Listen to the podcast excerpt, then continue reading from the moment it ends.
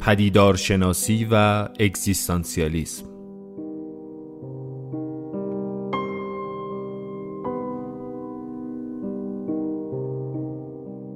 مدرس دکتر مهدی انصاری.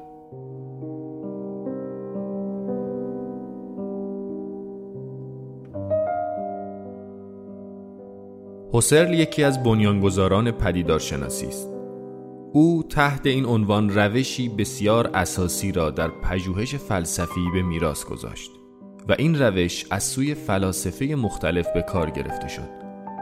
هایدگر فلسفه وجودی خود را بر پایه پدیدارشناسی هوسرل تدوین کرد.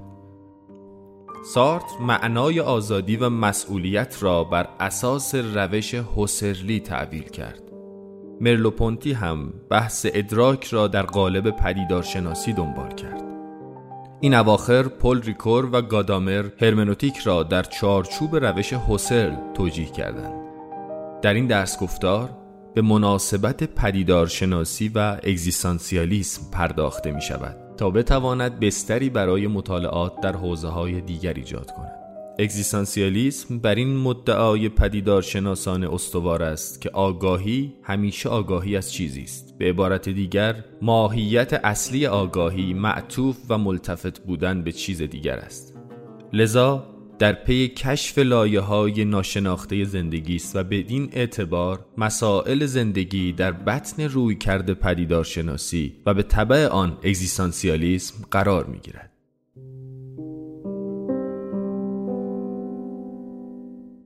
خب سلام عرض می‌کنم خدمت همه دوستان. ارزم به حضورتون که من مبحثی که در خدمتتون هستم مبحث اگزیستانسیالیست و قراره که راجع به اگزیستانسیالیست صحبت بکنیم. ولی قاعدتا مبحثی که من به عنوان پایه اگزیستانسیالیسم می‌خوام شروع بکنم مبحث پیدارشناسیه چون شاکله اگزیستانسیالیسم بر روی پیدارشناسی استواره و من اول مبحث کلاس و پیدارشناسی آغاز می‌کنم. و از روز اولم مد نظرم همین بود که مثلا عنوان اگزیستانسیالیست باشه ولی من می‌خوام روی کرده پیدارشناسی و تاثیرش رو بر روی اگزیستانسیالیسم خدمت دوستانم درس بدم. ها خب، و جلسات بعد اگر ترم دیگه قبول در خدمتتون باشم اونجا به خود اگزیستانسیالیسم می‌پردازیم. بیشترم مد نظرم روانکاوی اگزیستانسیالیست هست چون کاری که دارم انجام میدم بیشتر تو همون حوزه هست. یعنی حوزه روانکاوی و همین حوزه های اگزیستانسیالیسم مربوط میشه سعی می‌کنم در همون شاخه مبحث خودم رو ادامه بدم.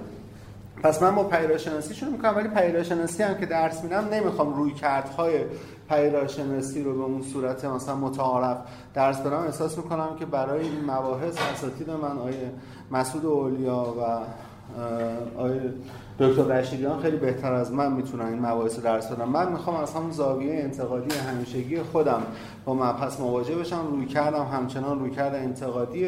دوستانی که با هم کلاس داشتن می‌دونن و در خدمتشون بودم می‌دونن که من همیشه این روی کرده انتقادی خودم دارم. راجع به پیدارشناسی هم به همین صورت یعنی پیدارشناسی هم باز از اون منظر انتقادی نگاه می‌کنم و از اون منظر انتقادی راجبش صحبت می‌کنم.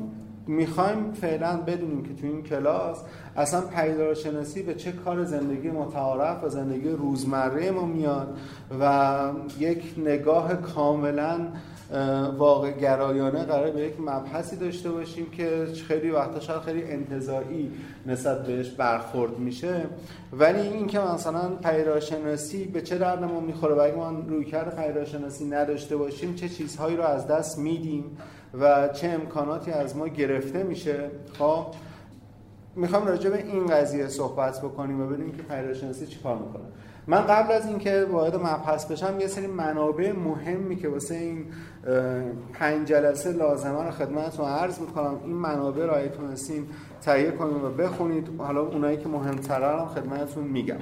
یه کتاب هست از دکارت تا دریدا پیتر سجویک نوشته و محمد رضا آخونزاده ترجمه کرده. این کتاب کتاب خوبیه به خاطر اینکه سیر جریان فلسفه از دکارت تا به دریدا مطرح شده و تمام رویکردهای فلسفی به صورت خیلی اجمالی و مختصر توش هست. این کتاب از من به عنوان بیس قضیه تهیه باید بکنیم. چون من سر کلاس دوباره به اون رویکردهای فلسفی که قبلا درس دادم حالا یه مقدار شاید ارتباطش رو پیداشناسی بگم کار دارم.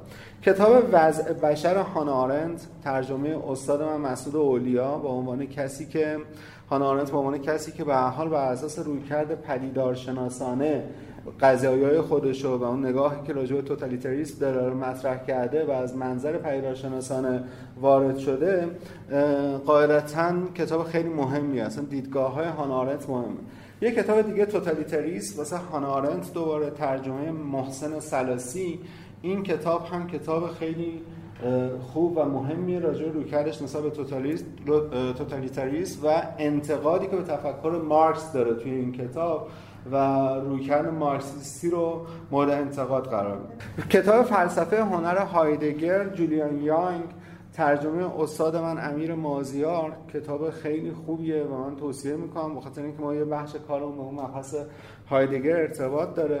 یه سری جا با تداخل ترجمه مواجه میشید دیگه. اون مباحثی که مثلا راجع به وجود شناسیه یه سری جا به عنوان نگاه هستی شناسی قلم داد شده. یه سری جا به عنوان نگاه وجود شناسی راجع به این تفاوت ترجمه ها صحبت می‌کنیم. چون مثلا راجع به دیدگاه هایدگر خیلی زیاده. خب مخصوصا اگر بریم سراغ کتاب های رشیدیان کاملا با اون روال ترجمه آثار هایدگر یه مدار متفاوته. کتاب جنبش پیدارشناسی نوشته هربرت اسپیگلبرگ ترجمه مسعود اولیا کتاب فوق العاده خوبیه. یعنی این کتاب از همه کتاب های دیگه که من سر کلاس مطرح می‌کنم مهمتره. کتاب جنبش پیدارشناسی کتاب درآمدی بر پیدارشناسی نوشته رابرت ساکولوفسکی. کتاب فلسفه هانارنت پاتریشیا جانسون. ترجمه خشایار دهیمی استاد من خشایار دهیمی کتاب کشف دیگری همراه با لویناس مسعود اولیا. کتاب هستی و زمان هایدگر. هستی و زمان هایدگر ترجمه عبدالکریم رشیدیان. کتاب ایده پدیده شناسی حسر ایده پدیده شناسی نوشته حسر ترجمه استاد من عبدالکریم رشیدیان. کتاب از وجود به موجود نوشته لویناس ترجمه مسعود اولیا. کتاب زمان و دیگری دوباره نوشته لویناس. ترجمه مریم حیات شاهی کتاب مسائل اساسی پدیدارشناسی. نوشته هایدگر. ترجمه استاد من پرویز زیا شهابی متن ترجمهش فوق العاده سخته. و کتاب های مجموعه استنفورد که اونایی که راجع به اونا هم کتاب های خوبیه. این مجموعه کتاب هایی که ما تو این چند جلسه باهاش کار داریم. ارزم به حضورتون که پس من می‌خوام راجع به پیدار شناسی صحبت بکنم. بخش اول این کلاس رو پیدار شناسی اختصاص میدم. جلسات یعنی این جلسه راجع به ضرورت نگاه پیدار شناسی صحبت می‌کنیم. جلسات بعد با با دیدگاه های هوسر، هایدگر، مارسل و لویناس و هانارنت ادامه میدیم. این جلسات باقی مونده رو. و بعدش تو اون جلسه آخر ارتباط پیداشناسی و اگزیستانسیالیست رو خدمت دوستانم عرض می‌کنم. یکی از مهمترین جاهایی که ما می‌تونیم زندگی رو درش جستجو بکنیم دنیای هنره. واسه همینه که اصلا ارتباط این کلاس به مبحث هنر برای همین. یعنی اینکه هنر از دریچه اگزیستانسیالیست ناشی از همین قضیه است. واسه اینکه پیدارشناسی کار اصلی فلسفیش یا مبحث اصلی فلسفیش راجع به خود زندگیه و یکی از مهمترین جاهایی که میشه زندگی رو درش جستجو کرد پدیده هنره حالا اینکه بر سر این هنر چه آمده و آیا این هنر همچنان تونسته رسانه و مجرای خوبی واسه اون قضیه باشه راجبش صحبت می‌کنیم. واسه همینی که علت این که عمده فلاسفه اگزیستانسیالیست داستان نویس هستن ناشی از همینه. یعنی شما اکثر فلاسفه اگزیستانسیالیست نگاه می‌کنین رمان نویسن داستان نویسن واسه اینکه احساس می‌کنن این زندگی در بهترین جایی که می‌تونه ثبت بشه وادی ادبیات وادی قصه وادی روایت و وادی هنر هست. به خاطر همین بیش از هر چیزی بر روی معقوله هنر دارن تاکید می‌کنن. اگر ما میایم سری کلاس پیدارشناسی یک قضیه که باید واسه ما خیلی مهم باشه اون مفهوم زندگی. یعنی زندگی مهمترین مفهومیه که باید واسه تک تک ماها اهمیت داشته باشه. ما تو نگاه پریدارشناسانه زندگی واسه اون میشه دغدغه اصلی. خب حالا چجوری این زندگی دغدغه اصلیه و چجوری اصلا باید به این زندگی نگاه کرد؟ چجوری این زندگی واسه ما اهمیت پیدا می‌کنه؟ چجوری میشه المان اصلی فلسفه راجعش صحبت خواهیم کرد؟ ما باید درگیر مسائل انسانی بشیم یعنی اون چیزی که تو پیداشناسی اهمیت داره خود مفهوم انسانه.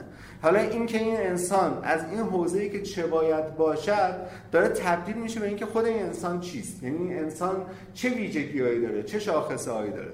بعد از اون نگاهی که سقراط داشت اینکه خودت را بشناس اون انگیزه اصلی برای انسان این شد که چه باید باشد. یعنی حوزه هنجار برای انسان تعریف شد. یه چیزی این وسط فراموش شد و خود ذات زندگیه و خود ذات حیاته و خود ذات انسانه. این فراموش شد. توی نگاه پیدارشناسی این قضیه اهمیت پیدا می‌کنه. یعنی اون چیزی که محور بحث میشه انسان حیات و خود مفهوم زندگیه. سوال اصلی که یک متفکر پیدارشناس داره که ما می‌خوام توی این کلاس از اون دریچه بهش بپردازیم اینه که از چه زمانی به بعد خود انسان میشه مسئله. یعنی چجوری این انسان میشه مسئله گون؟ یعنی از چه زمانی به بعد انسان مسئله گون داره مطرح میشه؟ و چجوری این مسئله برای انسان اهمیت پیدا می‌کنه؟ تو نگاه پیدارشناسی ما باید به دو تا قضیه بپردازیم. یکی مسائل انسانیه. تو نگاه پیدارشناسی ما باید به دو تا قضیه بپردازیم. یکی مسائل انسانیه. و یکی الگوی تفکره.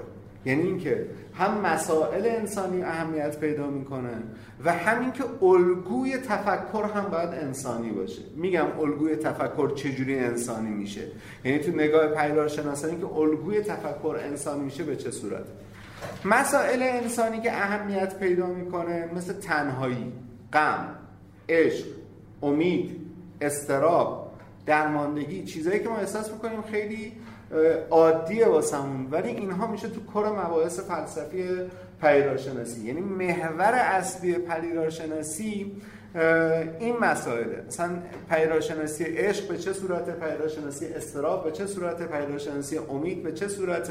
یعنی این مباحثی که ما احساس می‌کنیم خیلی ساده است. اصلا کل پیداشناسی اگر نگاه بکنیم حاشیه‌ای بر فلسفه است. یعنی داره به این مباحثی که ما احساس می‌کنیم خیلی مثلا عادی داریم باش مواجه میشیم داره به این مسائل و به این مباحث می‌پردازه. پس اون چیزی که تو پیداشناسی اهمیت پیدا می‌کنه حالات انسانیه. خب؟ اینکه حالات انسانی چگونه است میشه مبحث اصلی تو حوزه پیدارشناسی اما تو مبحث بعدی که عرض کردم اینکه الگوی تفکر هم باید انسانی باشه اون چیزیه که مارسل مطرح می‌کنه. گابریل مارسل میگه که به جای اینکه به مسائل به مسابه یک فیلسوف نگاه بکنید به مسائل به مسابه یک انسان نگاه بکنید. این چجوری می‌تونیم به مسائل به مسابه انسان نگاه بکنیم؟ چیزی که همیشه به ما یاد دادن که بیایم جهان رو به مسابه یک فیلسوف نگاه بکنیم و این دو سالی که من در خدمت شما همیشه این دغدغه رو داشتیم که چجوری جهان رو به مسابقه انسان نگاه بکنیم. الان می‌خوایم که چجوری جهان رو به مسابقه یک به مسابقه یک فیلسوف نگاه بکنیم. الان می‌خوایم جهان رو چجوری به مسابقه یک انسان نگاه بکنیم. یعنی نگاه انسانی به جهان به چه صورت خواهد بود؟ خب؟ پس ما باید به مسابه انسان نگاه بکنیم و به مسابه انسان باید بیاندیشیم. تفکر ما موکول به حالات انسانیه. خب یعنی تفکر امری است که به حالات انسانی وابسته است. و اینجاست که هنر مطرح میشه. وقتی ما بگیم حالات انسانی یعنی هنر مطرح میشه. پس اصلا آیا اینکه ما اصلا چیزی به عنوان پدیدارشناسی هنر داریم و درسته و ببینیم که محلی از اعراب داره یا نه. یعنی ما می‌تونیم بگیم پدیدارشناسی هنر یا اصلا در ذات هنر به واسطه این که داره حالات انسانی رو مطرح می‌کنه خودش در ذات خودش این معقوله پدیدارشناسی رو داره خب؟ و داره این پدیدارشناسی رو هم می‌کنه چون هنر چیزی جدا از حالات انسانی نیست. پس ما باید اندیشیدن در مقام یک انسان داشته باشیم. پدیدارشناسی یک جور گذر از طبیعت به فلسفه است. یعنی برای پدیدارشناسی اون چیزی که اهمیت داره خود معقوله طبیعته. پدیدارشناسی چی میگه ذات پدیدارشناسی این جمله است. روی آورندگی به جهان اهدای جهان به من. ها. یعنی یه جورایی داره رابطه مقیسی یه رابطه حیث التفاتی یه رابطه اینتنشنالیتی رو بین ذهن و عین داره مطرح می‌کنه. ها. یعنی اینکه ما به جهان روی میآوریم و این جهان داره به من اهدا میشه. من الان به این میز روی میآورم به این لپتاپ دارم روی میآورم به این صندلی به شماها و از طرف مقابل شما هم دارید به من اهدا میشید. یعنی روی آورندگی به جهان اهدای جهان به ما. ها یعنی یک رابطه دو سویه داره این وسط مطرح میشه. یک رابطه اینتنشنالیتی اگه به زبان حسینی صحبت بکنیم که ریشش اون تفکر ابن سینا هست یه رابطه حیث التفاتی داره مطرح میشه. یعنی اینکه ذهن و این چجوری در یک رابطه مقیس بودن دارن مطرح میشن. خب؟ حالا به این می‌پردازیم. پس ما مدام تو زندگیمون و توی زیستمون در حال روی آورندگی هستیم. خب ما به هر چیزی روی میآوریم. اصولا آگاهی که در پیدارشناسی مطرح میشه ناشی از همین روی آورندگیه. خب؟ دیگه این آگاهی از جنس آگاهی دکارتی نیست که من انسان به مسابه فعال مایشا مطرح بشم و کل جهان به مسابه ابژه شناسایی من مطرح بشه. نه.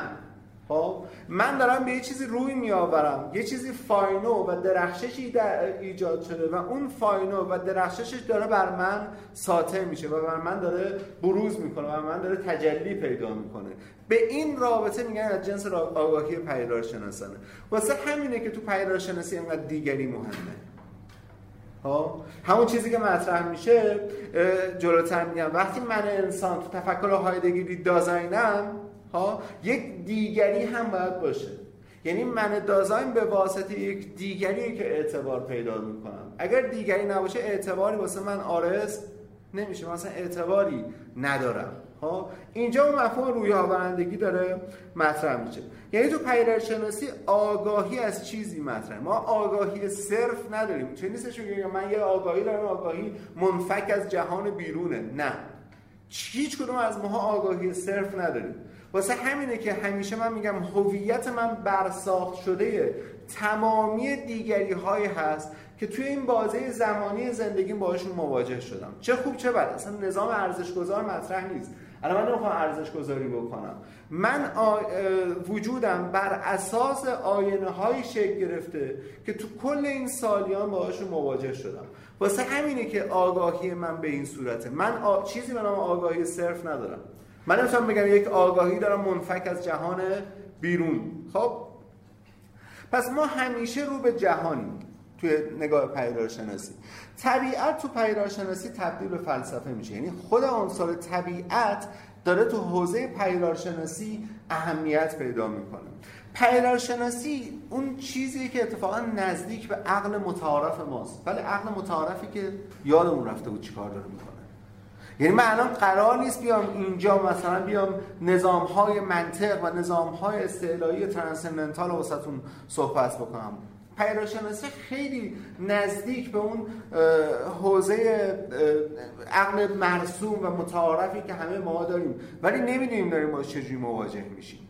نمی‌دونیم چجوری داریم جهان رو می‌شناسیم. نمی‌دونیم چجوری رو به جهان میاریم و چجوری جهان داره به ما اهدا میشه.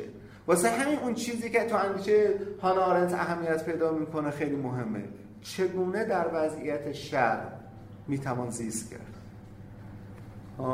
چگونه در وضعیتی که همه چی رو به ابتزاله همه چی شر محضه ما چجوری می‌تونیم زندگی بکنیم؟ و چجوری اینو می‌تونیم از خود زندگی بگیریم؟ قرار نیست ما از بیرون بگیریم. قرار ما علمان ها رو از خود زندگی بگیریم. که چگونه در وضعیت شر به واسطه خود زندگی به واسطه ذات زندگی و از دریچه خود زندگی بتونیم در سامان شر زندگی بکنیم. این سامانی که الان همه ما هم گرفتارشیم.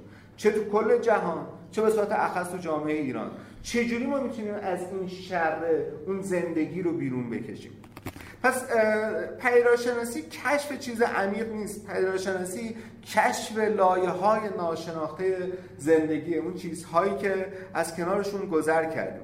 پس مسائل زندگی میره تو کور دانش پیداشناسی. مسائل زندگی تو بطن دانش پیداشناسی قرار می‌گیره. واسه همینه که یه چیزی که ما توی دانشگاه می‌بینیم خیلی روند چون خیلی از دوستانم این کار رو انجام میدن. توی دانشگاه مثلا رویکرد پیدارشناسانه است. بعد تو رویکرد پیدارشناسه میرن مصاحبه می‌گیرن. خب؟ یعنی مثلا میرن میگن که مثلا خب حالا شما تعریفتون از عشق چیه؟ تعریفتون از امید چیه؟ و پرسشنامه درست می‌کنن؟ یعنی چی؟ یعنی الان مسئله اینه آیا ما با یک امر از پیش موجود مواجهیم؟ اگه این پرسه یعنی مثلا طرف یک چیزی از پیش موجود به نام عشق برش آرز شده داره مثلا راجع به عشق صحبت می‌کنه یا نه؟ عشق اون چیزی که در بستر زندگی داره اتفاق میفته پس آیا اینجا اون تعریف اصلا چیزی به نام تعریف می‌تونه تو حوزه عشق قرار بگیره یا نمی‌تونه قرار بگیره؟ پس اینجاست که اون اهمیت پیدا می‌کنه. اینکه آیا ما می‌تونیم پدیدارشناسی رو تقلیل بدیم reduction بکنیم؟ به یک سری مثلا مفاهیم پرسشنامه یه سری مثلا پرسش و پاسخ یه سری سوال و جواب قاعدتا نمی‌تونیم. خب؟ پیدارشناسی کدگذاری نیست. مثل مثلا روی های مرسوم جامعه شناسی. چون کارهایی که بچه جامعه شناسی می‌کنن میان کدگذاری می‌کنن دیگه. و من این این ترم می‌خوام که اصلا این کدگذاری ها آیا جواب میده؟ چرا اصلا ما جامعه ایران نمی‌تونیم درست تحلیل بکنیم؟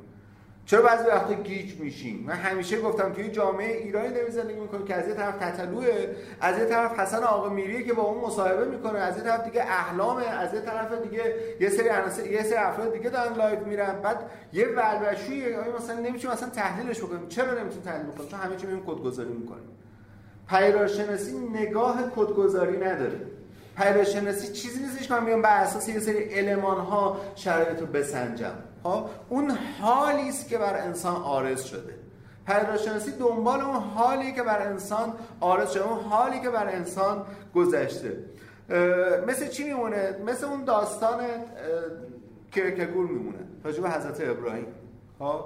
میاد چی میگه؟ میاد میگه که ابراهیم ارزم به حضورتون که اسحاق و تو روایت خودشون و اسماعیل تو روایت اسلامی میاد میگن که اسحاق رو می‌بره بالای کوه می‌خواد اونجا اونو قربانی کنه. یه گوسفندی هم خدا میفرسته و اون منصرف میشه. سوالی که همیشه مطرح میشه اینی که خب ابراهیم سه روز در حال حرکت به سمت کوه هوریه بود. خب، سه روز داشت به سمت اون کوه حرکت می‌کرد. سه روز داشت تصمیم می‌گرفت که این بچه رو باید قربانی بکنه. اون اسماعیل رو باید قربانی بکنه.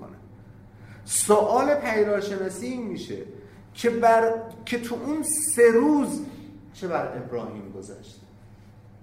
خب؟ نگاه این نیست که ابراهیم بر سر به اون ایمان رسید و بر اساس ایمان اونو قربانی کرد. سوال پیدارشناسی اینه که اون سه روزه چه استرابی گفتم پیدارشناسی رو استرابی چه استرابی بر ابراهیم آرز کرد؟ چه استرابی کشید؟ تا تونست اونو قربانی بکنه سوال اصلا اون سه روزه است. پیداشناسی دنبال قصه ابراهیم برای اون سه روزه. که اون سه روز چی برای ابراهیم گذشت؟ که تونست آخ اون کار انجام بده. واسه همینه که توی حوزه پیداشناسی این قضیه مطرح میشه. مثل چی میمونه؟ مثل این میمونه که اون داستان بیگانه کامو سوال پیداشناسی اینه که اون موقع که شخصیت اصلی بیگانه کامو رو بردن زندان. و اون لحظاتی که داشت پرسش و پاسخ توسط اون کشی کشیش واسش اتفاق میفته اون لحظات چی برش گذشت؟ اون انسانی که می‌برن زندان می‌کشن اون لحظات اون تجربه چیه؟ پیداشناسی دنبال اون اون لحظاتی که داره تجربه می‌کنه اون لحظات داره چی بر این میگذره؟ واسه همین خیلی مسخره است. وقتی مثلا دو نفر تو رابطه عاطفی با هم مشکل دارن برو طلاق بگیر. جدا شد مسئله بر سر اینه که چه چیزی بر اون آدم آرز شده. یعنی چه چیزی بر اون آدم گذشته چه تجربه ای رو بر اون آدم گذرونده. قصه ای که برش گذشته تو حوزه پیدارشناسی و اهمیت پیدا می‌کنه. اون نهایتی که اهمیت نداره اون نهایتی میشه اون داستان ابراهیم. قربانی کردن اسحاق و اسماعیل. ها اون نهایتش اونه دیگه. ولی ما همیشه اونو دیدیم. شنیدیم که مثلا یک گوسفندی و فرستادن اون گوسفند مانع شد که مثلا فرزند قربانی بشه. سوال هیچ وقت نبود که آقا سه روز بر ابراهیم چه گذشت؟ پنج سال بر اون آدم تو اون رابطه عاطفی چه گذشته؟ سوال اصلا این نیست. اون نهایته داره اهمیت پیدا می‌کنه. اون خروجیه داره اهمیت پیدا می‌کنه. پس اینا اینجاست که میگم حالات انسانی میشه کر پیدار شناسی حالات انسانی میشه اهمیت پیدا می‌کنه. ارزم به وجودتون که پس اینجاست که ایمان به وجود میاد. یعنی بعد از اون قضیه است بعد از اونجاست که ابراهیم از اون استرابش میگذره ایمان زاده میشه. ایمان به وجود میاد. حالا پس اینجا تو پیداشناسی مطرح میشه که تجربه زیسته ایمان و تجربه زیسته استراب چیه؟ اون استرابی که ابراهیم داشت. واسه همیشه من میگم میگم اگر توی رابطه عاطفی هستین تا ایمان ندارید تا ایمان پیدا نکردید به استراب خودتون پایان ندید. اون ایمانه مهمه. این استراب رو به خودتون هم نکنید. یه جا به اون یقین رسیدید اون استراب رو بزنین کنار. یه جا به اون ایقان رسیدید به اون ایمان رسیدید اون استراب رو باید بزنین کنار. ها خب؟ اونجاست که اون قضیه می‌تونه اعتبار پیدا بکنه. اما ادعای کلی تو پیدارشناسی چیه؟ خب؟ ادعای کلی تو پیدارشناسی اینه که ما این معرفت داریم. چون میگیم؟ معرفت یک امر از پیش داده است. این نگاهی که فلسفه کلاسیک داشته. معرفت یک امر از پیش داده است. یعنی یک عنصر اصلیه که این از پیش بر ما آرز شده. نگاه پیدارشناسی چیه؟ پیدارشناسی میاد میگه که معرفتی داریم که واقعیت رو می‌سازه. خب یعنی ما در معرفتی داریم زیست می‌کنیم که واقعیت به اون قرار می‌گیره. حالا راجع به عشق صحبت بکنیم چون گفتم می‌خوام به اون قضیه ارتباط بدم. یه نگاه اینه که بگیم عشق یک امر از پیش داده است. یک امر از پیش موجوده. یک عنصری که خیلی آگاپتیک بر ما آرز میشه اگر افلاطونی نگاه بکنیم. و ما به واسطه اون الحاق روح با بدن اونو فراموش کردیم. عنصر عشق دیگه اون عنصری که در یک امر مثالی وجود داشته. و ما اونو فراموش کردیم این اتفاق افتاده. یه نگاه اینه که بیایم بگیم اصلا تجربه عشق چیه؟ سوال پیداشناسی اینه. تجربه عشق چیه؟ یعنی عشق اینطوری نگاه میشه که عشق یک پدیده در حال خلق شدنه. عشق یک پدیده از پیش موجود نیست. یک پدیده که در حال خلق شدنه. یعنی عشق در بستر زندگی که خلق میشه. عشق جدا از زندگی نیست. عشق یک امر انتظایی نیست. عشق یک امر مثالی نیست. عشق در بستر زندگی مطرح میشه. اینجا سوالایی که مطرح میشه چیه؟ اون آدمی که بی پوله عشق واسه چجوریه؟ اون کسی که مثلا پدر مادرش مردن عشق واسه چه معنی میده؟ اون کسی که مثلا همسرش رهاش کرده رفته عشق واسه چه معنی میده؟ اون کودکی که پدرش معتاده عشق واسه چه معنی میده؟ اینجا دیگه اینا میاد تو کار فلسفه. اینا اینجا دیگه اینا میاد تو کار مفهوم پیدار شناسی. یعنی این مباحثه که داره اهمیت پیدا می‌کنه. دیگه این اهمیت پیدا نمی‌کنه. آقا عشق یک امر مثالی ایدئاله که ما همه به سمت اون حرکت بکنیم. یه امر از پیش موجوده. نه. اون تجربه زیسته است که ما نشون میده که حالا این عشق چجوری داره اعتبار پیدا می‌کنه. خب؟ عشق چجوری داره آرز میشه. وقتی مثلا شما بچه داری بچت عاشق میشه ترکت می‌کنه به خاطر اون کسی که عاشقش شده اونجا عشق واسه اون پدر و مادر چه معنی میده؟ نگاه پیداشناسی اینه. نمی‌تونیم بگیم که نه مثلا جهنم حالا مثلا چیزی نه. واسه همین میگم که نمیشه تقدیرش داد پرسش نامه عشق یک امر پرسشنامه ای نیست. میرن تو پارک مثلا تحقیقات می‌کنن نظر شما راجع به عشق چیه. ها؟ پس پیدارشناسی یعنی واقعیت در زندگی روزمره در حال خلق شدنه. اون زندگی روزمره. پیدارشناسی دنبال اینه. اون واقعیتی که تو زندگی روزمره در حال خلق شدن. اما ضرورت این بحث چیه؟ چرا اصلا بحث پیدارشناسی اهمیت پیدا می‌کنه؟ چرا اصلا حالات انسانی مهمه؟ نکنید توی تاریخ فلسفه دو تا روند وجود داشت. یه روند روند معرفت شناسیه یه روند روند وجود شناسیه ها از سقرات به بعد اون چیزی که بر تاریخ فلسفه حاکم شد روند چیه؟ روند معرفت شناسیه یعنی وجود فراموش شد. وجود انسانی زندگی انسانی فراموش شد. ولی ما تو پیداشناسی اتفاقا گرفتار این روند وجودی ما تو پیداشناسی اون چیزی که واسه ما اهمیت پیدا می‌کنه این روند وجوده. یعنی سوال این نیست که من چگونه می‌دونم اون چیزی رو که می‌دونم. اصلا این سوال پیداشناسی نیست. اینکه من اون چیزایی که می‌دونم اون چجوری می‌دونم. اصلا اهمیتی نداره. اون چیزایی که من می‌دونم اون چجوری می‌دونم. سوال پیداشناسی اینه که اصلا من کیم؟ اینکه من که هستم یعنی چی؟ من استادم من مثلا عاشقم من مثلا ناامیدم من استراب دارم من مثلا گرفتارم. هر کدوم از اینها اینا اهمیت. این یعنی چی؟ من که هستم یعنی چی؟ شماها که هستید یعنی چی؟ خب؟ چجوری اون صفاتی که براتون آرز میشه؟ اون یعنی چی؟ اون صفاتی که براتون آرز میشه. اگر استراب دارین چجوری چرا استراب دارین؟ چجوری این استراب براتون آرز شده؟ اگر ناامیدی چجوریه؟ اگر عاشقی چجوریه؟ اگر گرفتاری چجوریه؟ اگر بیپولی چجوریه؟ پس اینها همه اینها میاد توی کل مباحث پیداشناسی. توی پیداشناسی اهمیت این قضیه واسه اینه که ما بفهمیم چه چیزایی می‌تونیم به دست بیاریم. و اگر نگاه پیدارشناسانه داشته باشیم چه چیزا رو از دست میدیم؟ اینطوری نیست که فقط سری چیزا رو به دست بیاریم. یه سری چیزا رو از دست میدیم. خب؟ یه سری چیزها رو به محاق فراموشی خواهد رفت. یه کتابی داره هانا آرنت که این کتاب بهتون معرفی نکنم چون فقط روی اینترنت می‌تونید گیر بیارید. کتابی داره مثل زندگی در اثار ظلمانی. این کتاب فقط از تو اینترنت می‌تونید گیر بیارید چاپ نشده. ترجمه شده ولی روی اینترنت هست چاپ نشده. سوال هانارنس اینه تو این کتاب که این کتاب به نظر من کتاب فوق العاده مهمیه. سوال هانارن توی کتاب زندگی در اعثار ظلمانی اینه که چگونه میشه تو دوران شر زندگی کرد؟ خب چگونه میشه تو دوران شر زیست و زندگی کرد؟ توی دوره ای که ظلمت همه ماها رو فرا گرفته جهان و به صورت اخص ایرانو چگونه میشه زندگی کرد؟ خب، شبیه این وضعیتی که ما توش گرفتاریم این وضعیت چجوری میشه تاب آوردش و چجوری میشه زندگی کرد؟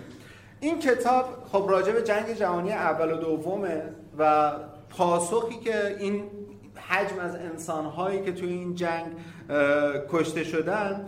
پاسخی که هانا آرنت توی این کتاب داره مطرح می‌کنه می‌خواد از خود مفهوم زندگی بگیره. یعنی از خود جایگاه زندگی می‌خواد این پاسخ رو بگیره که چگونه می‌شود در دوران شر و دوران ظلمت تا برد و میشه این شرایط رو تحمل کرد. پاسخی که هانا آرنت میده تو بازخانی قصه ده تا انسانه. یعنی ده تا انسان رو مطرح می‌کنه که من دیگه نمیام اونا رو بگم و کلیت مبحث میام مطرح می‌کنم. ده تا انسان رو میاد بازخانی می‌کنه لسینگ بنیامین کسایی که مثلا خودش دوستشون داشت کسایی که مثلا تفکرش تاثیر گذاشتن. میاد این افراد رو مثلا بازخانی می‌کنه آرایشون رو و پاسخ این سوال رو می‌خواد مطرح بکنه. پس هانا آرن دنبال اینه که چگونه از نفس زندگی میشه امید پیدا کرد. از خود ذات زندگی میشه امید پیدا کرد. مسئله پیدارشناسی گفتم خود زندگیه. و مسئله که وقتی مثلا پیدارشناسی دنبال خود زندگی چه چیزی در زندگی نهفته است که می‌تونه نجات بخش باشه؟ نجات بخشی ماها به چه چیزی در ذات این زندگی وابسته است؟ میاد چند تا جواب میده. یکی از مهمترین جوابایی که میده من کلیت قضیه مثلا میاد میگه که اون چیزی که نجات بخش دوستی است. یکی از مهمترین مباحثی که باعث نجات بخشی میشه دوستیه. دوستی بی حد و حصر. خب؟ دوستی بی قل دوستی که برش منطق بازار حاکم نباشه به قول فردریک جیمسون دوستی که برش منطق سرمایه حاکم نباشه. دوستی که برش منطق بدبستان حاکم نباشه. خب؟ مثل این دوستی هایی که خیلی وقتا ماها داریم نه خب اینکه مثلا من برای فلانی اینقدر هزینه کردم وای میسم اینا سال بعد همون هزینه رو به من پس میده یا نه؟ خب اینطوری که همه چی توی عالم یر به یره که. خب؟ من مثلا 200 هزار تومان واسش کادو خریدم. اون نتونسته سال بعد 200 تومان رو پر کنه. بس اون چیزی که اهمیت پیدا می‌کنه خب اینه که توی این ذات این زندگی آیا این منطق معادله این منطق بازار حاکمه یا نه؟ اون مبحثی که هانا داره این دوستی بی حد و حصره دوستی که گفتم فارغ از اون منطق بازاره. نکته بعدی که مطرح می‌کنه اون چیز دیگه که مطرح می‌کنه ارزم به حضورتون که گفتم نجات بخش اول دوستی نجات بخش بعدی که مطرح می‌کنه فریاد رسیه دادخواهیه. از نظر هانارنت هر جایی که صدایی هست ما باید حاضر باشیم. هر جایی که شکوهی هست ما باید حاضر باشیم. هر جا که یک کسی غمی داره ما باید حاضر باشیم. خب نجات انسانهای دیگه ما رو امید میده. تا بتونیم از این شرایط ظلمت رهایی پیدا بکنیم. خب به عنوان یک راه مقابله مثل چی میمونه؟ خیلی وقتا ما داریم تو خیابون رد میشیم یا عالمه گدا می‌بینیم. این گداهایی که هستن مثلا میان هر کنشون دارن تکدی می‌کنن و یه پولی دارن مطالبه می‌کنن. واسه ما سوالی که به وجود میاد اینه که آ من الان به این دو تومن بدم. میرم جلوتر به اون یکی هم باید دو تومن بدم. میرم جلوتر مثلا به اون یکی باید 5 تومن بدم. سوالی که واسه به وجود میاد که آخر چی واسه خودم میمونه؟ آه سوالی که واسه خودم به وجود چی واسه خودم به وجود ولی اینجا چه اتفاقی داره میفته؟ اینجا یک عمل سیاسی داره اتفاق میفته. یعنی خود این کمک کردن یک عمل سیاسی محسوب میشه. چون یک نوع فریاد رسی و یک نوع دادخواهیه. به خاطر این واسه چی؟ واسه اینکه ما وقتی بی میشیم به دیگری حال انسانی خودمون رو داریم از بین می‌بریم. ما انسانیت انسانی خودمون رو داریم از بین می‌بریم. وقتی حال انسانی فراموش بشه چیزی به نام انسان که در کل مبحث پیدارشناسی هست باقی نمیمونه. انسانی دیگه باقی نمیمونه. خب؟ واسه اینکه ما پولمون رو نگه میداریم. ولی چی رو داریم از دست میدیم؟ ما انسان رو داریم از دست میدیم. ما یک مفهوم بزرگ تاریخ فلسفه رو داریم از دست میدیم و اون مفهوم انسانه. دیگه چیزی به نام انسان باقی نمیمونه. چون احساس می‌کنیم داریم یه چیز save می‌کنیم. ما هیچ چیز save نمی‌کنیم. ما داریم همه و من می‌فهمم منطق نظام سرمایه داری چه این کاری به ما می‌کنه. ما همه داریم حال انسانی خودمون رو خرج می‌کنیم. خودمون رو مصرف می‌کنیم. انسانیتمون رو داریم مصرف می‌کنیم. خب؟ و یه چیز دیگر رو داریم save می‌کنیم و داریم نگه میداریم پس اینجاست که همون حرفی که زدم از نگاه گابریل مارسل در پیداشناسی مسئله گون شدن خود انسان مهمه. دنیای هنر دنیای ثبت انسانه. دنیای هنر دنیای ثبت این اتفاقایی که داره بر ما آرز میشه. روایت انسان ها تو بهترین جایی که می‌تونه ممکن بشه توی هنره. اما ما میریم چیکار می‌کنیم؟ به جای اینکه روایت انسان رو بیایم توی هنر ثبت بکنیم توی دانشگاه دانشکده هنر چه اتفاق میفته روایت انسان رو تقلیل میدیم به پایان نامه. قصه انسان رو تقلیل میدیم به عدد. قصه انسان رو تقلیل میدیم به نمره. یک امر کمی رو داریم جایگزین یک امر کیفی داریم می‌کنیم. همه چی واسه ما در اون مفهوم پایان نامه در اون مفهوم نمره داره اعتبار پیدا می‌کنه. ما زندگی واقعی رو از دست دادیم. تنها جایی که فانتزی زندگی واسه ما باقی مونده هنره. ما داریم از قبل پایان نامه از قبل نمره تنها فانتزی باقی مونده توی زندگیمون هم داریم از دست میدیم. چون اصلا مثلا مهم نیستش که الان داریم چی خلق می‌کنیم. اصلا مثلا مهم نیست چجوری داریم انسان رو ثبت می‌کنیم. مثلا مهم نیست چجوری داریم انسان رو روایت می‌کنیم. واسه اینکه واسه ما اون قضیه داره اهمیت پیدا می‌کنه. اینکه چجوری در این مفهوم داره انسان داره به مرگ خودش نزدیک میشه. چون فقط تو هنر بود که این انسان باقی مونده بود. همون اولی کلاس گفتم هنر هم داره از بین میره. دیگه توی اون هنری که به پایان نامه به عدد تبدیل شده فاجعه داره اتفاق میفته بخاطر اینکه همه چی نگاه پوزیتیویستیه. هنر یک امر پوزیتیویست نیست. هنر یک امر کیفیه ولی هنر هم شده پوزیتیویسم هنر شده کمیت هنر شده عدد هنر شده منفعت و توی این عنصر منفعتی که داره اهمیت پیدا می‌کنه. واسه چی حالا این بحث مطرح کردم؟ پس ما فهمیدیم کمک به یک انسان یک امر یک کنش سیاسیه کنش عاطفی نیست. اینطور نیستش که من دلم واسه انسان بسوزه بهش کمک بکنم. من دارم یک کنش سیاسی انجام میدم. من دارم انسان و از انسان بودن خود مانع میشم که انسان از انسان بودن خودش توهی بشه. به قول هانا آرن توتالیتریسم عاشق اینه که انسان ها از ماهیت انسانی خودشون توهی بشن.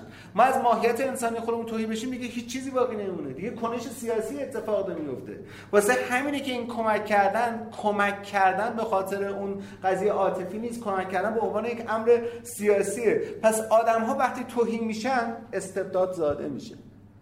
چه وقتی استبداد زاده میشه؟ وقتی ما از انسانیت خودمون توهی میشیم. اونجاست که استبداد داره زاده میشه. اونجاست که استبداد داره رخ مینمونه پس الان انسان داره نابود میشه. پیرارشناسی دنبال چیه؟ دنبال حفظ همین انسان. واسه همینه که بهتون گفتم تو کلاس تو این کلاس قرار چی رو هم صحبت بکنیم؟ قرار راجع پیرارشناسی صحبت پیرارشناسی زندگی روزمره پیرارشناسی که اصلا چه ضرورتی داره ما نگاه پیرارشناسی به عالم داشته باشیم؟ به عنوان یک امر سیاسی من این, این کلاس رو گذاشتم. دنبال یک امر معرفتی واسه شما نیستم که دنبال مثلا یک معرفت برای شما آرز بشه. دنبال اینم که یه سری کنشگر سیاسی به این جریان اضافه بشه. همین. ها؟ دنبال اینم یعنی دنبال این که مثلا بیام یه معرفت از پیش موجود واسه شما ایجاد بکنم. دنبال اینکه چه جوری میشه از مفاهیم فلسفه واسه کنشگری سیاسی و اجتماعی استفاده کرد. نکته بعدی اون چیزی که نجات بخش نگاه ما به تاریخه. ها؟ اون چیزی که نجات بخش نگاه به تاریخه. تاریخ به مسابه امر ناتمام. اینجاست که هانا آرنت متأثر از بنیامین و والتر بنیامین. خود بنیامین نمونه بارز یک امر ناتمامه. کسی که تو چهل سالگی میمیره و اساس یه خطایی که انجام میده سوء برداشتی که داره زندگیش پایان میپذیره. اما تاریخ به مسابه امر ناتمام چه اهمیتی پیدا می‌کنه؟ امر ناتمام چیه؟ امر ناتمام یعنی امر ناتمام چیزی که بالقوه است. هنوز فعلیت محض پیدا نکرده. نکنید امر ناتمام امیده. از دل امر ناتمام امید داریم به وجود میاریم. گفتم پیراشناسی دنبال اینه که چجوری از دل خود زندگی امید رو بکشه بیرون. امر ناتمام یک امر بالقوه است یک امیده. به خاطر چی؟ یه چیزی که پایان نپذیرفته یه چیزی که به فعلیت در نیومده. یک امیدی درش وجود داره. یعنی یک آغاز تازه است یعنی امکان آغازگری داره امر ناتمام. امکان آغازگری مجدد داره. یعنی یه سری صداهایی هست که من هنوز نشنیدم. اگر من احساس بکنم تو زندگیم همه کارا رو کردم دیگه. دیگه چی مونده؟ چی مونده انجام بدم؟ یعنی من احساس می‌کنم فعل خودم رو به اون فعلیت محض رسوندم. دیگه چیزی نیستش که من انجام بدم. تو این نگاه دیگه چیزی باقی نمونه. امیدی باقی نمونه. چون احساس می‌کنم همه چی تمامه. امر بالقوه وجود نداره. واسه همینه که حال انسانی اینطوریه. اما باید بفهمیم که این ناتمامی ویژگی حال انسانیه این بالقوگی ویژگی حال انسانی و پیداشناسی دنبال این حال انسانیه واسه همین از نگاه فروید این مبحث خیلی مهمه نگاه فروید عشقهای ناتمام امید بخشن خب؟ مثل شبهای روشن داستایوفسکی خب؟ این عشق ناتمامه. یه طرف منتظر یعنی میدون تموم نمیشه ولی روایت شروع میشه. از دل این ناتمامی از دل این بالقوگی داره امید ایجاد میشه. پس عشقهای ناتمام شروع کردن فانتزی و روایت سازی هاست. ما در درون این فانتزی ها و در درون این روایت سازی ها داریم زندگی می‌کنیم. چرا ناتمامه؟ چون شما هنوز در وادی این هستی که اگر باش بودم چه اتفاقی میافتاد؟ اگر اونجا این حرفو نمی‌زدم چه اتفاقی میافتاد؟ اگر اونجا اون این حرفو نمی‌زد چه اتفاقی میافتاد؟ اگر اینجا با هم بهتر رفتار می‌کنیم چه اتفاقی میافتاد؟ در ذات این قضیه امیده. یعنی تو جوری رفتم که جلوتر یک چیزی هست که تو می‌تونی با دیگری اینطوری رفتار نکنی یا می‌تونی یه چیزی اصلاح کنی یا یه چیزی تموم بکنی. پس در دل این امر ناتمام آغازگاه امید وجود داره. از نظر بنیامین و از نظر هانا پس قصه عاشقانه اینطوری آغاز میشه. قصه عاشقانه امیده. اینکه چجوری بتونیم از دل این زندگی این نجات بخشی رو داشته باشیم؟ همون چیزی که اینجا آگامبر هم مطرح می‌کنه. آگامبر به این جایگاه خب به این موقعیت بالقوه ناتمام میگه که به این جایگاه میگه جایگاه بالقوگی این وضعیت ناتمام بهش میگه جایگاه بالقوه‌ای از نظر آگامبن انسان معاصر انسانیه که اگر زمان یا تاریخ رو مثل انسان در نظر بگیرن نظر آگامبن میگه زمان یا تاریخ مثل انسانیه که کمرش شکسته. مهره های کمرش شکسته. ها. یعنی چه, چه اتفاقی میفته میگه انسان معاصر تصور کنید. زمان یا تاریخ مثل کمر انسان است. فکر کنید مهره های این کمر شکسته است. انسان معاصر انسانی است که در آن شکستگی زندگی می‌کنه. ما هممون تو وضعیت شکستگیم. خود این وضعیت شکستگی وضعیت امیده.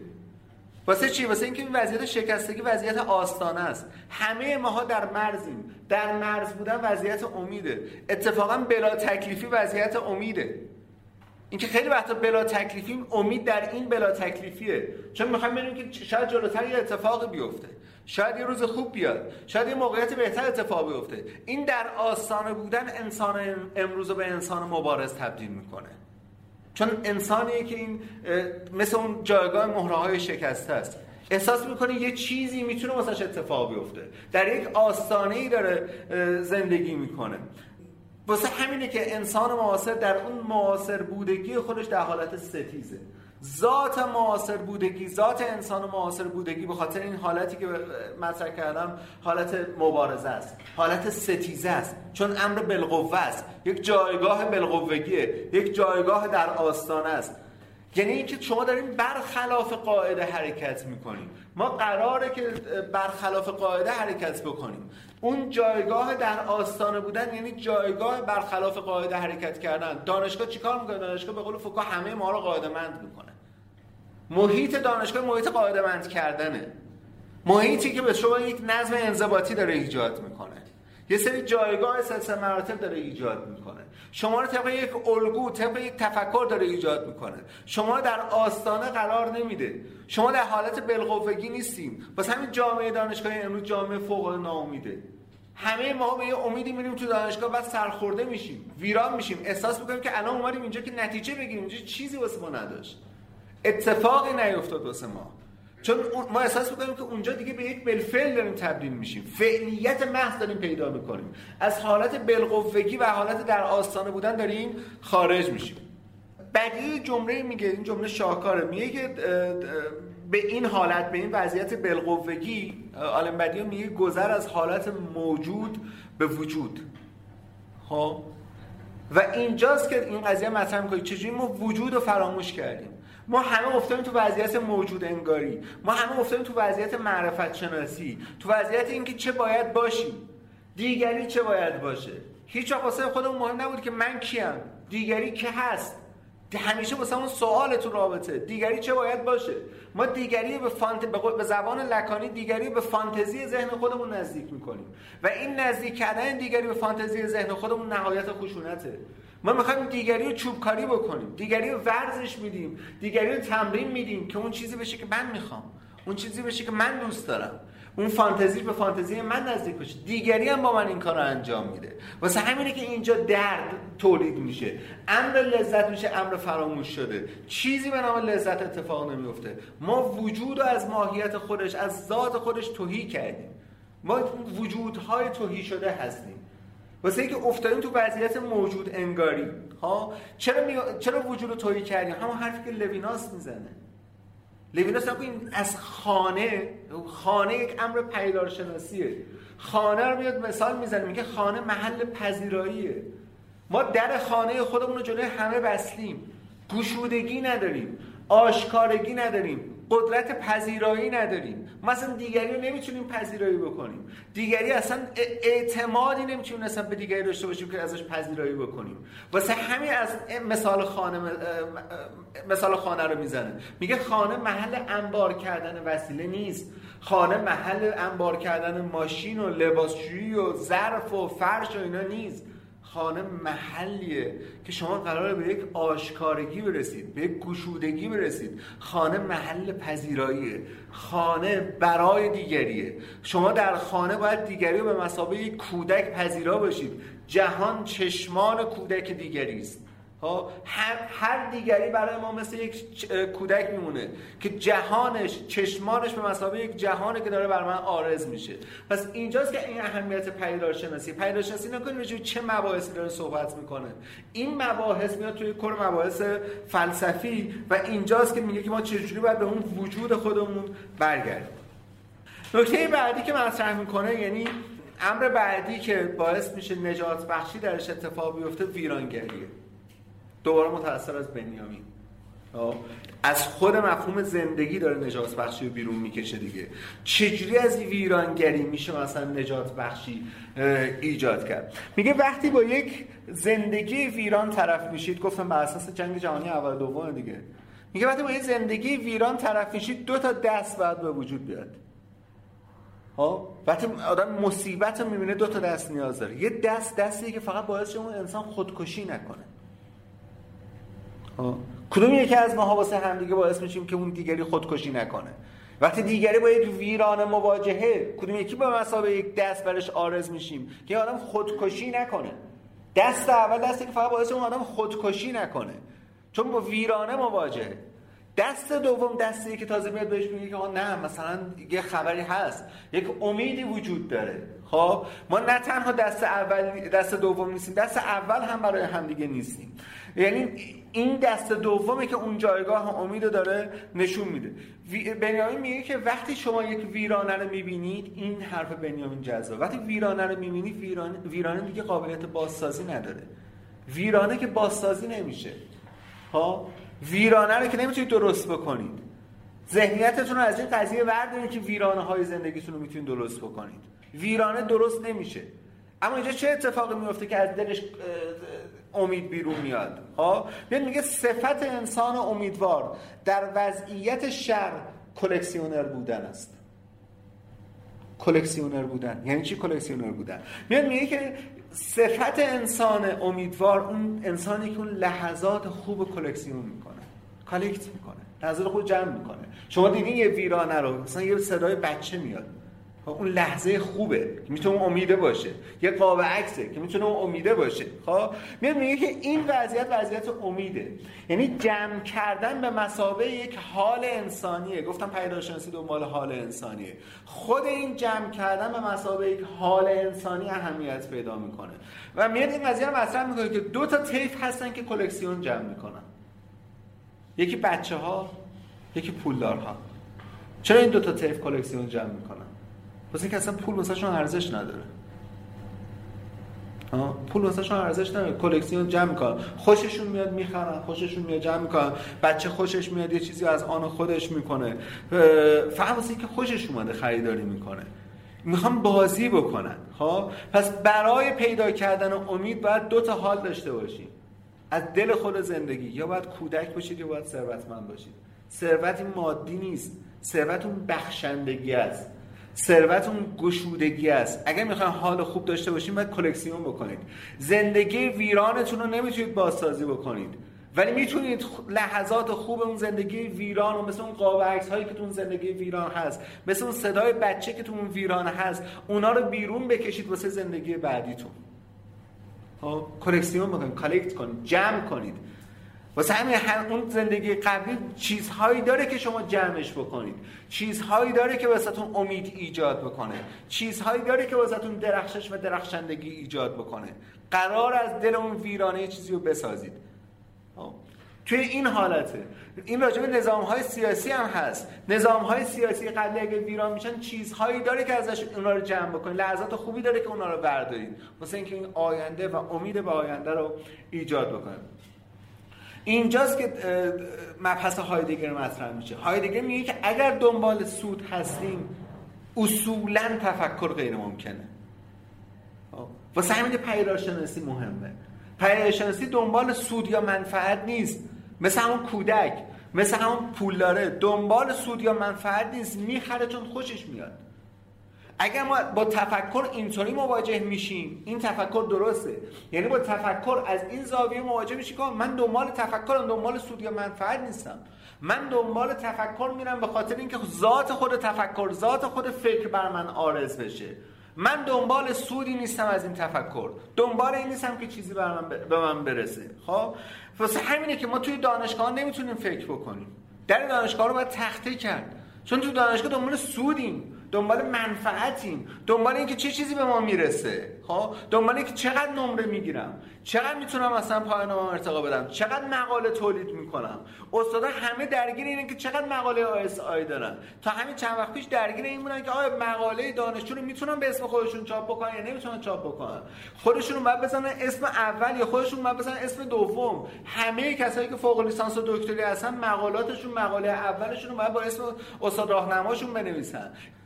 این اینجا تفکر ممکن میشه؟ فکر تولید میشه؟ ها نه قاعدتا. یه سری دستورالعمله. خب خیلی مکتب فرانکفورتی اگر نگاه بکنیم ایدئولوژی در قالب دستورالعمل ها ایدئولوژی در قالب بسته هایی داره به ما تزریق میشه. ما بسته ها رو مصرف می‌کنیم. مثل چی میمونه؟ مثل مثلا یخچال side by side مثلا فلان مارک LG دستورالعمل داره میان اینطوری رفتار می‌کنن. این دستورالعمل های نظام مصرف این دستورالعمل های نظام سرمایه وارد زندگی شخصی ما شده. توی رابطه های عاطفیمون دستورالعمل داریم. انگار دفترچه راهنما داره. نه اینجا باید اینطوری رفتار می‌کردی. اینجا اشتباه کردی اینطوری رفتار کردی. اینجا باید اینطوری می‌رفتی اینجا باید اینطوری میومدی یعنی دقیقا مثل یخچال ساید بای ساید واسه همدیگه داریم دستورالعمل میچینیم. پس اینجا چیزی به نام تفکر به وجود نمیاد. تفکر با جنون پیوند خورده. این نکته خیلی مهمیه. من یک صحبتی که با استاد خودم و دوست خودم دکتر محمد مهدی اردبیلی داشتم همین تفکر با جنون پیوند خورده. واسه همینه که هایدگر پا میشه میره تو کلبه. خب؟ تفکر جنونه.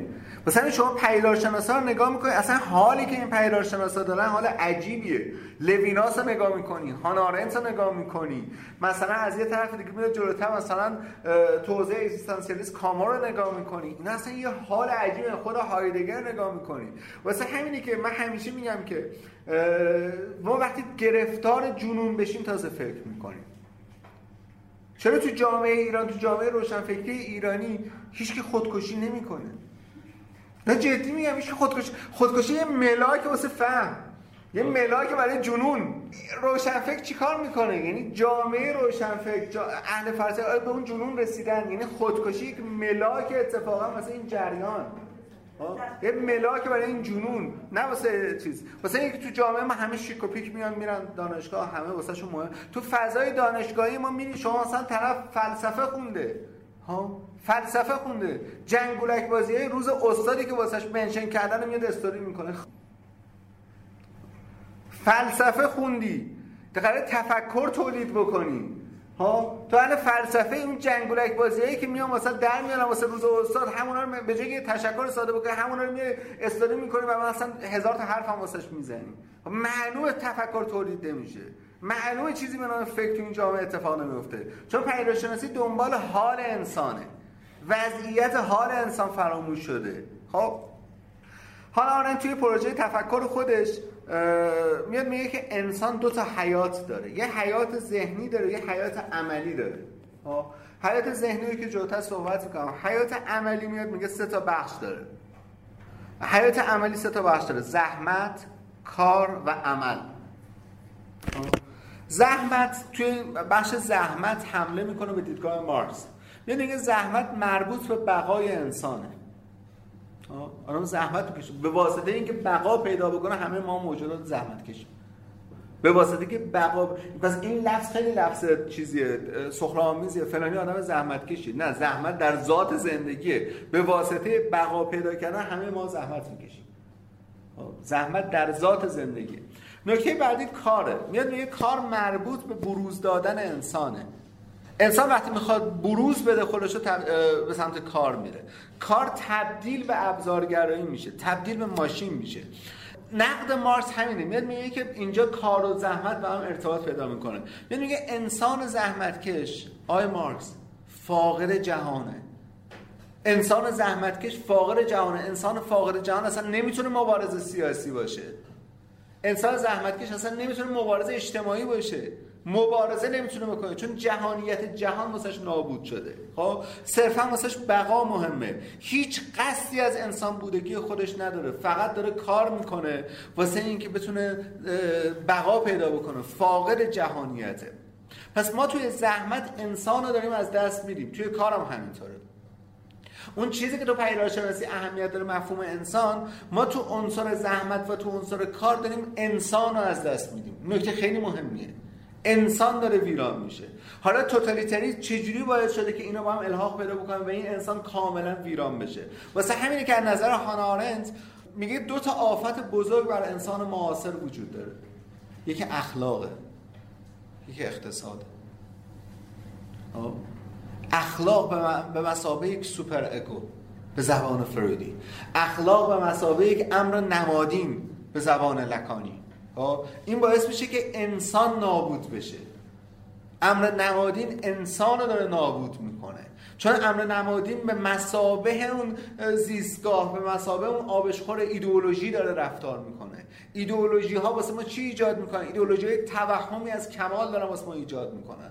ما متوهمیم واسه اینکه هممون دوست داریم به کمال برسیم. به یک جایگاه آرمانی برسیم. چون ایدئولوژی مثل آینه رفتار می‌کنه. ایدئولوژی وقتی ایدئولوژی است که به جایگاه کمال برسه. واسه میگه اگه دنبال من باشی به, به جایگاه کمال می‌رسی. ما می‌خوایم بدویم واسه اینکه به اون جایگاه کمال برسیم. کمالی وجود نداره. ما همه متکدی کامل بودنیم. داریم گدایی می‌کنیم که کامل باشیم. داریم گدایی می‌کنیم که خوب باشیم. انسان کامل انسان خوب انسان مثلا متعارف انسانی که مثلا تو جایگاه راستین خودش قرار داره. نمی‌فهمیم که گناه و اشتباه در ذات انسان بودگی ما وجود داره. واسه این پیرارشناسی همینه پیرارشناسی باید میفهمونه که چه چیزی در ذات انسان بودگی من وجود داره. و این ذات انسان بودگی دیگری رو باید بفهمم. چون به واسطه فهم ذات انسان بودگی دیگری که می‌تونم ذات خودم رو بفهمم. بخش سوم یعنی گفتم زحمت کار بخش سوم عمل. عمل از نظر هانا یعنی روایتگری. یعنی قصه. روایتگری یعنی ثبت انسان.